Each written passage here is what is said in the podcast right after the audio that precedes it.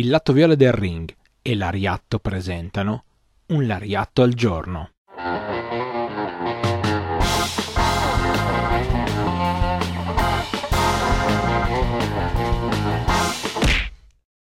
Benvenuti a un nuovo appuntamento con un Lariatto al giorno, io sono Stefano, una delle voci di Lariatto e sono qua tutte le mattine dal lunedì al venerdì alle 8 per raccontarvi un pezzettino di storia del puro reso, quantomeno una curiosità per farvi venire la voglia di scartabellare il web e non soltanto, ma per saperne sempre di più su questo affascinante mondo del wrestling giapponese.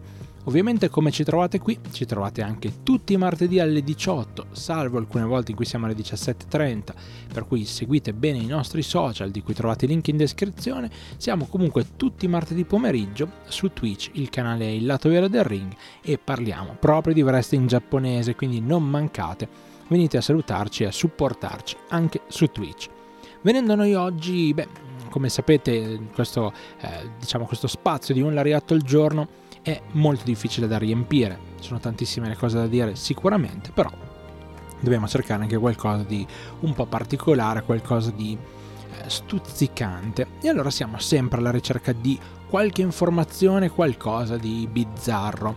Beh, ho scoperto che qualcuno ha fatto insomma, una sorta di lista con tutti gli award di un giornale che si occupava di puro reso e che sostanzialmente per tanti anni, dagli anni 70 in poi, ha iniziato a fare delle sorte di classifiche con i migliori lottatori.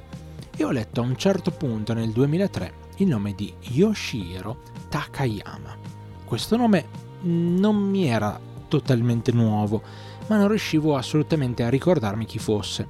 A quel punto ho guardato sul web e, chiaro, evidente come la luce del sole, beh, era quel lottatore di MMA, secondo i miei ricordi, in realtà poi era molto più lottatore di wrestling, ha fatto anche qualche incontro di MMA, che aveva lottato contro Don Fry in uno di quei match memorabili di cui si vedono tantissime volte gli highlights, dove i due si tenevano la testa reciprocamente prendendosi a cazzotti in faccia, come se non ci fosse un domani una trafila di cazzotti che Kenny il guerriero non era assolutamente in grado di tirare tutti in una volta, tutti così ravvicinati.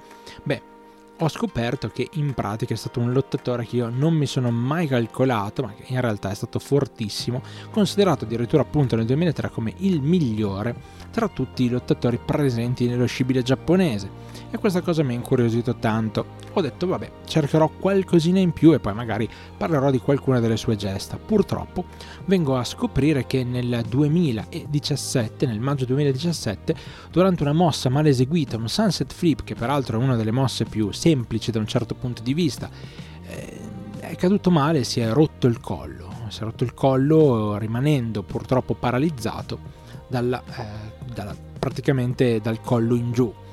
E niente, è stata una botta non indifferente perché pensavo di trovare qualcosa di bello, di accattivante da raccontare, invece no. Il mio primo racconto su di lui, poi sicuramente ne seguiranno altri nel prossimo futuro, purtroppo parla della fine della sua carriera, fine forzata.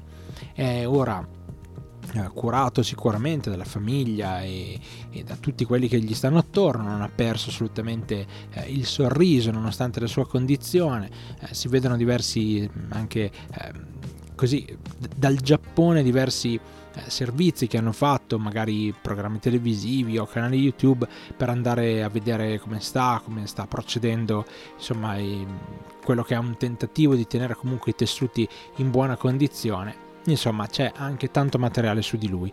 Molto positivo il fatto che Minoru Suzuki, un suo carissimo amico, abbia deciso di eh, creare una fondazione per aiutare lui e la famiglia e raccogliere fondi appunto per dare una mano un diciamo, contributo vero e sentito a quella che è la disgrazia di un suo amico. Quindi bravissimo anche Minoru Suzuki che se ne occupa.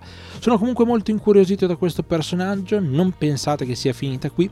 Sicuramente nel futuro andrò a cercare un po' più a fondo su Yoshiro Takayama che diventa un eroe eh, di quelli che ormai non possono più fare l'eroe canonico, ma di cui sicuramente dovremo raccontare le gesta in perpetuo. Grazie davvero di cuore per aver seguito anche questo episodio, ci risentiamo ovviamente prestissimo, tutti i giorni il, dal lunedì al venerdì alle 8 del mattino su YouTube e su Spotify. Non mancate di ascoltarci, di seguirci sui social, trovate tutto in descrizione. Grazie davvero di cuore a tutti, ci risentiamo ovviamente come sempre. Alla prossima!